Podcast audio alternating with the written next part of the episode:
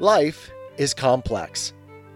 Join us for the simple gifts of wisdom, love, and delight in the written word. Plato's Dialogue, Phaedo. Part 1 Persons of the Dialogue. Phaedo, who is the narrator of the dialogue, to Echecrates of Phlius. Socrates, Apollodorus, Simmias, Cebes, Crito, and an attendant of the prison. Scene The prison of Socrates. Place of the narration Phlius. The dialogue begins with Echecrates. Were you yourself, Phaedo, in the prison with Socrates on the day when he drank the poison? Yes, Echecrates, I was. I should so like to hear about his death. What did he say in his last hours? We were informed that he died by taking poison, but no one knew anything more. For no Phliasian ever goes to Athens now, and it is a long time since any stranger from Athens has found his way hither, so that we had no clear account. Did you not hear of the proceedings at the trial? Yes, someone told us about the trial, and we could not understand why, having been condemned, he should have been put to death, not at the time, but long afterwards. What was the reason of this? An accident, Echecrates. The stern of the ship which the Athenians send to Delos happened to have been crowned on the day before he was tried. What is this ship? It is the ship in which, according to Athenian tradition, Theseus went to Crete when he took with him the fourteen youths, and was the savior of them and of himself. And they were said to have vowed to Apollo at the time that if they were saved, they would send a yearly mission to Delos. Now, this custom still continues, and the whole period of the voyage to and from Delos, beginning when the priest of Apollo crowns the stern of the ship, is a holy season, during which the city is not allowed to be polluted by public executions. And when the vessel is detained by contrary winds, the time spent in going and returning is very considerable. As I was saying, the ship was crowned on the day before the trial, and this was the reason why Socrates lay in prison and was not put to death until long after he was condemned. Well, what was the manner of his death, Phaedo? What was said or done? And which of his friends were with him? Or did the authorities forbid them to be present, so that he had no friends near him when he died? No, there were several of them with him, if you have nothing to do, I wish that you would tell me what passed as exactly as you can. I have nothing at all to do, and will try to gratify your wish. To be reminded of Socrates is always the greatest delight to me, whether I speak myself or hear another speak of him. You will have listeners who are of the same mind with you, and I hope that you will be as exact as you can. I had a singular feeling at being in his company, said Phaedo for I could hardly believe that I was present at the death of a friend, and therefore I did not pity him, Echecrates. He died so fearlessly, and his words and bearing were so noble and gracious, that to me he appeared blessed. I thought that in going to the other world he could not be without a divine call, and that he would be happy, if any man ever was, when he arrived there. And therefore I did not pity him as might have seemed natural at such an hour. But I had not the pleasure which I usually feel in philosophical discourse, for philosophy was the theme of which we spoke. I was pleased, but in the pleasure there was also a strange admixture of pain, for I reflected that he was soon to die, and this double feeling was shared by us all. We were laughing and weeping by turns, especially the excitable Apollodorus. You know the sort of man?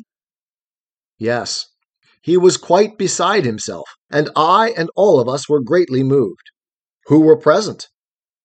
Of native Athenians, said Phaedo, there were, besides Apollodorus, Critobulus, and his father Crito, Hermogenes, Epigenes, Aeschines, Antisthenes, likewise Ctesippus of the deme of Paeania, Menexenus, and some others. Plato, if I am not mistaken, was ill. Were there any strangers? Yes, there were. Simmias the Theban, and Cebes, and Phaedondes, Euclid and Terpsion, who came from Megara. And was Aristippus there, and Cleombrotus? No, they were said to be in Aegina. Anyone else? I think that these were nearly all. Well, and what did you talk about? I will begin at the beginning and endeavor to repeat the entire conversation. On the previous days, we had been in the habit of assembling early in the morning at the court in which the trial took place, and which is not far from the prison. There we used to wait, talking with one another until the opening of the doors, for they were not opened very early. Then we went in and generally passed the day with Socrates. On the last morning we assembled sooner than usual, having heard on the day before when we quitted the prison in the evening that the sacred ship had come from Delos, and so we arranged to meet very early at the accustomed place. On our arrival, the jailer who answered the door, instead of admitting us, came out and told us to stay until he called us. For the eleven, he said, are now with Socrates. They are taking off his chains and giving orders that he is to die today. He soon returned and said that we might come in. On entering, we found Socrates just released from chains, and Xanthippe, whom you know, sitting by him and holding his child in her arms. When she saw us, she uttered a cry and said, as women will, O Socrates, this is the last time that either you will converse with your friends or they with you. Socrates turned to Crito and said, Crito, let someone take her home. Some of Crito's people accordingly led her away, crying out and beating herself.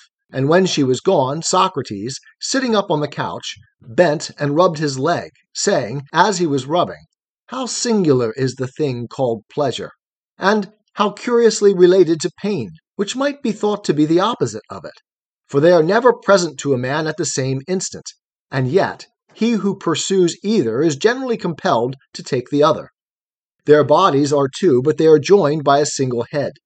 And I cannot help thinking that if Aesop had remembered them, he would have made a fable about God trying to reconcile their strife, and how, when he could not, he fastened their heads together. And this is the reason why, when one comes, the other follows, as I know by my own experience now. When after the pain in my leg, which was caused by the chain, pleasure appears to succeed. Upon this, Cebes said, I am glad, Socrates, that you have mentioned the name of Aesop, for it reminds me of a question which has been asked by many, and was asked of me only the day before yesterday by Evenus the poet. He will be sure to ask it again, and therefore, if you would like me to have an answer ready for him, you may as well tell me what I should say to him. He wanted to know why you, who never before wrote a line of poetry, now that you are in prison, are turning Aesop's fables into verse and also composing that hymn in honor of Apollo. Tell him, Cebes, he replied, what is the truth, that I had no idea of rivaling him or his poems. To do so, as I knew, would be no easy task. But I wanted to see whether I could purge away a scruple which I felt about the meaning of certain dreams. In the course of my life, I have often had intimations in dreams that I should compose music. The same dream came to me sometimes in one form and sometimes in another, but always saying the same, or nearly the same words. Cultivate and make music, said the dream. And hitherto I'd imagined that this was only intended to exhort and encourage me in the study of philosophy, which has been the pursuit of my life, and is the noblest and best of music. The dream was bidding me to do what I was already doing in the same way that the competitor in a race is bidden by the spectators to run when he is already running. But I was not certain of this, for the dream might have meant music in the popular sense of the word. And being under sentence of death, and the festival giving me a respite, I thought that it would be safer for me to satisfy the scruple, and, in obedience to the dream, to compose a few verses before I departed.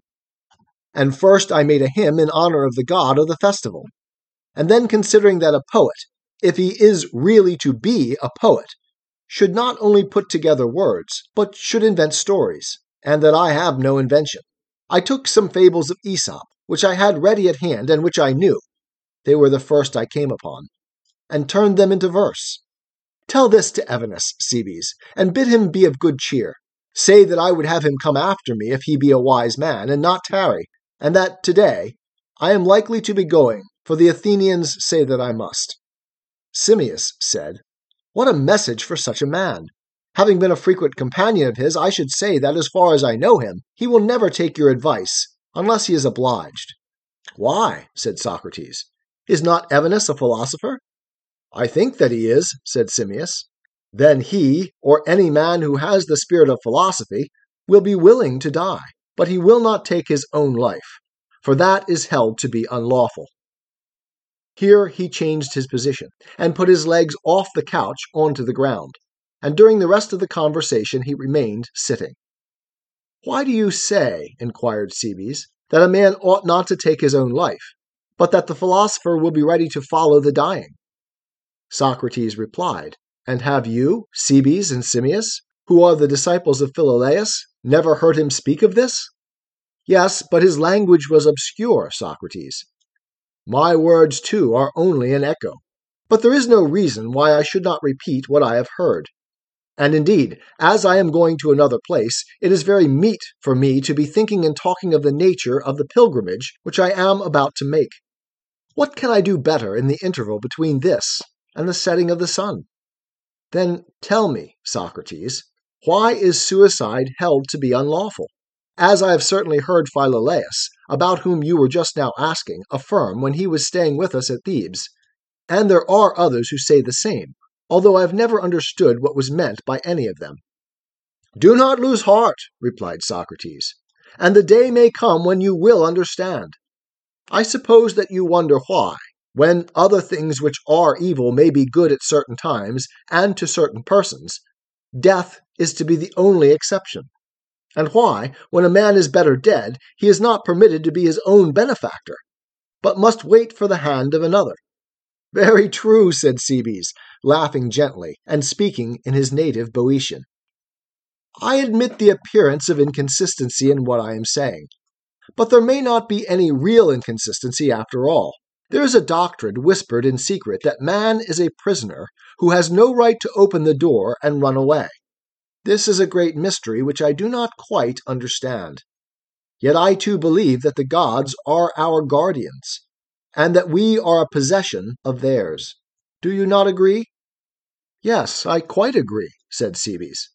And if one of your own possessions, an ox or an ass, for example, took the liberty of putting himself out of the way when you had given no intimation of your wish that he should die, would you not be angry with him? And would you not punish him if you could? Certainly, replied Cebes.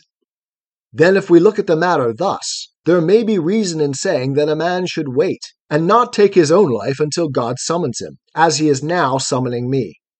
Yes, Socrates, said Cebes, there seems to be truth in what you say. And yet, how can you reconcile this seemingly true belief that God is our guardian and we his possessions with the willingness to die which we were just now attributing to the philosopher? That the wisest of men should be willing to leave a service in which they are ruled by the gods, who are the best of rulers, is not reasonable. For surely no wise man thinks that when set at liberty, he can take better care of himself than the gods take of him. A fool may perhaps think so. He may argue that he had better run away from his master, not considering that his duty is to remain to the end, and not to run away from the good, and that there would be no sense in his running away. The wise man will want to be ever with him who is better than himself. Now, this, Socrates, is the reverse of what was said just now. For upon this view the wise man should sorrow, and the fool rejoice at passing out of life. The earnestness of Cebes seemed to please Socrates. Here, said he, turning to us, is a man who is always inquiring, and is not so easily convinced by the first thing which he hears.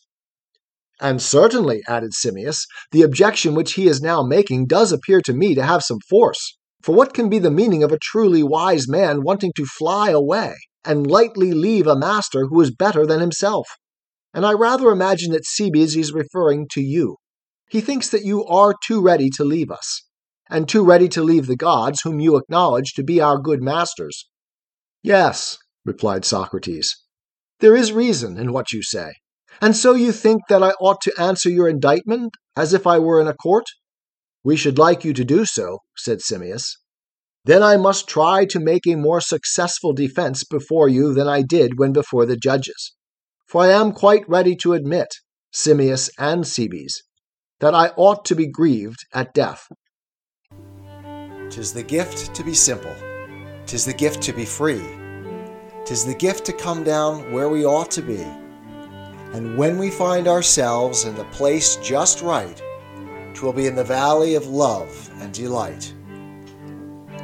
When true simplicity is gained, to bow and to bend, we will not be ashamed. To turn, turn will be our delight, till by turning, turning, we come round right.